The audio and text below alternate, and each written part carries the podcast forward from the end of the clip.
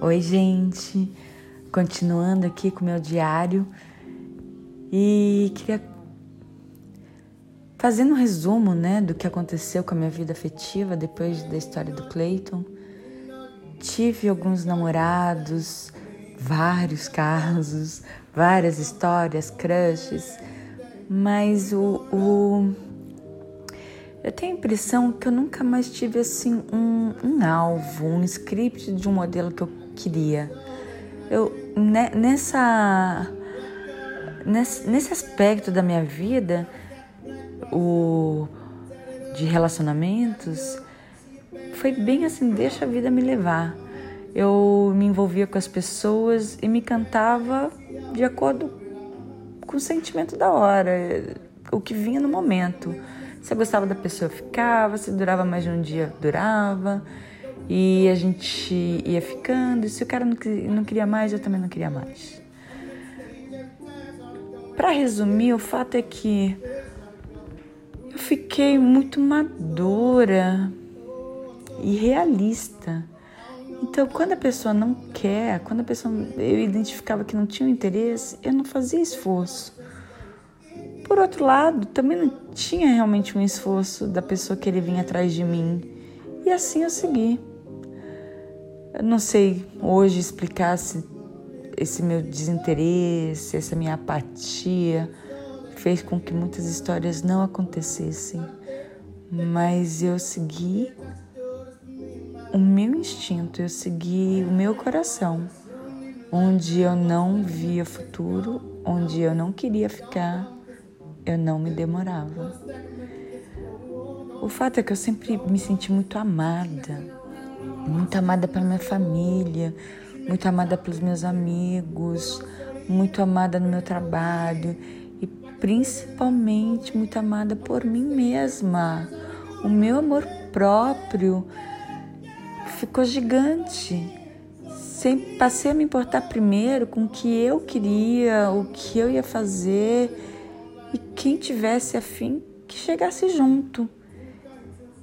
E eu não senti ninguém quisesse, que quisesse realmente chegar junto. Obviamente, namorei alguns que numa época eu vi uma conexão maior, mas não foi muito além, porque quando não é de verdade não dura, né? E isso explica o porquê que depois de muitos anos me questionando, é, até reclamando para um amigo é, os fracassos né, nos relacionamentos, eu decidi entrar num site de relacionamentos.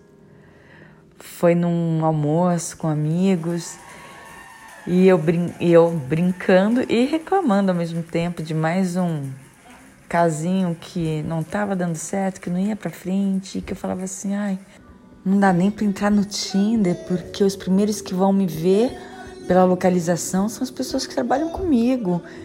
E eu ia morrer de vergonha, né? É, imagina, eu ainda tinha um cargo de hierarquia, assim, de gerência, e, e não queria que as pessoas me vissem ali, eu dando pinta no site de aplicativos.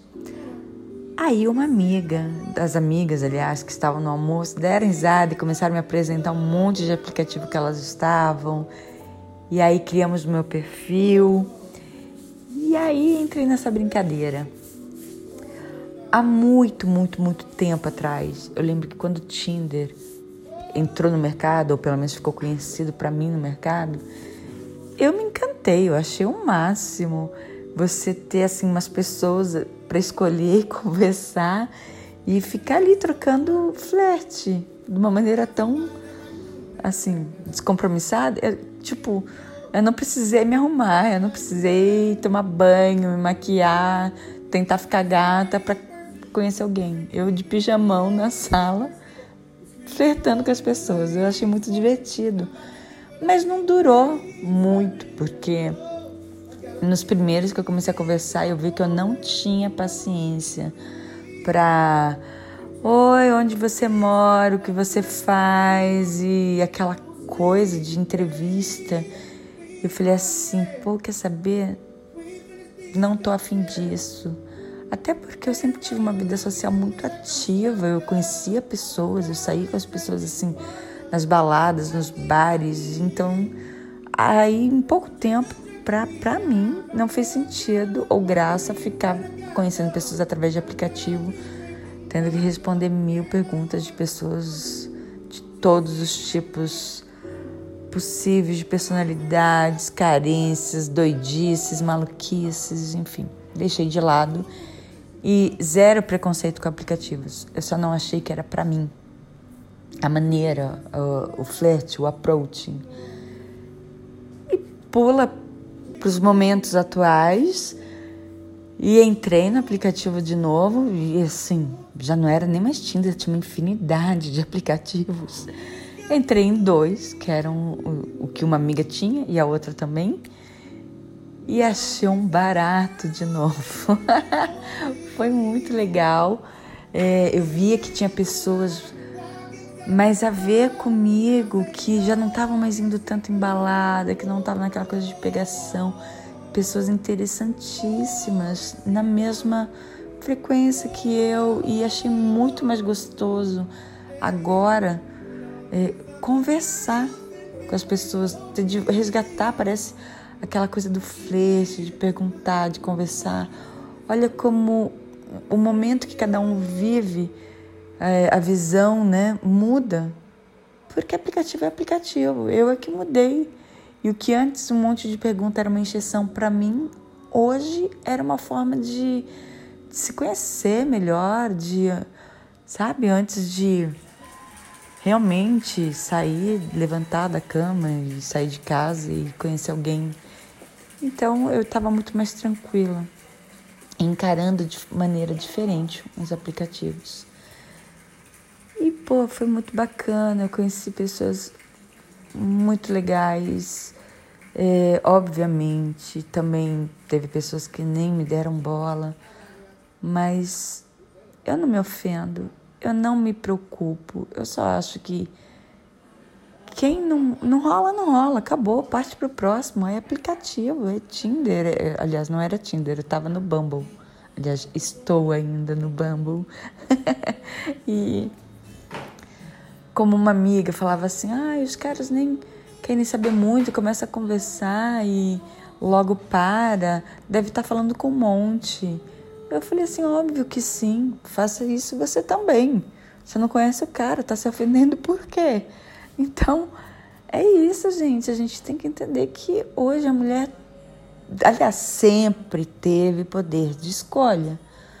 Mas que quando a gente está no aplicativo, a gente tem que se aplicar nisso, a gente tem que exercer é, essa nossa força, esse nosso poder e, e entender que a gente tem essa capacidade de decisão. Né? E isso não é só um clichê para ser divulgado em memes, em internet, é para a gente exercer esse poder e, e principalmente não se abalar mais por causa de macho, entendeu? E é isso. Eu, pô, vida inteira solteira, curtindo, mais do que depressa e há muito tempo eu entendi que tem a pessoa para você transar, tem a pessoa para você conversar, tem a pessoa que é chata, que você não quer na tua vida. E com certeza, por eu exercer tão bem a minha capacidade de decisão, de me botar ali na, na relação que eu quero e que eu não quero, eu já fui muito criticada pelos homens porque me viam frias, me via fria, aliás, ou, né, botei no plural, mas eu sou uma só.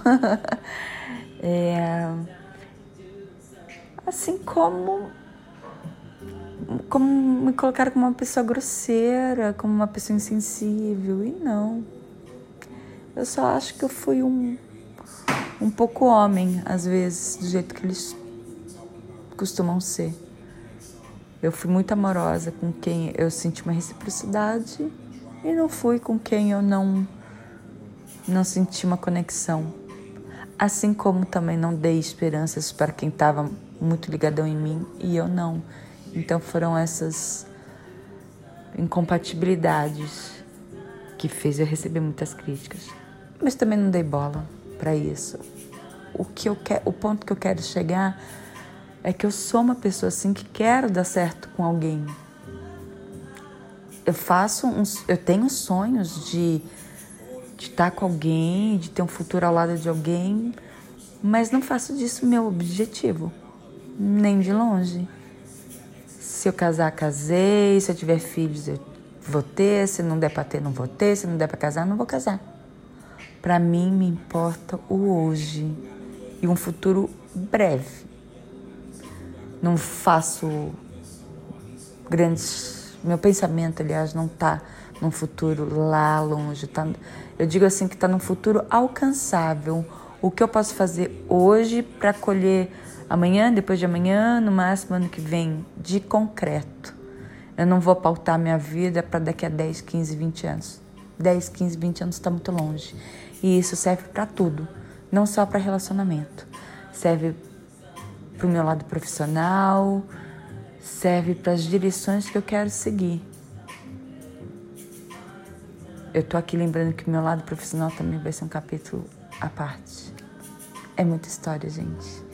É, o diário está começando exatamente com esse intuito de, a partir da minha vida, das voltas que minha vida deu, que eu tive que dar, do que eu aprendi e de como eu, eu tento muito fazer do limão uma limonada e seguir adiante.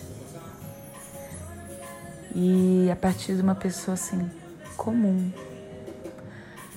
que haja uma identidade com quem esteja me ouvindo, de que eu sou uma pessoa como qualquer outra e que possa ser inspirador para alguém, que possa principalmente ajudar alguém. E eu me coloco assim numa posição de terapeuta em que eu ajudo já muita gente mas que eu mesma tenho os meus conflitos e que aplicar a teoria em mim mesma às vezes não é tão fácil quanto parece. Mas bola para frente. É, no próximo episódio eu quero contar como foi sair com o meu primeiro conhecido do aplicativo. Um beijo.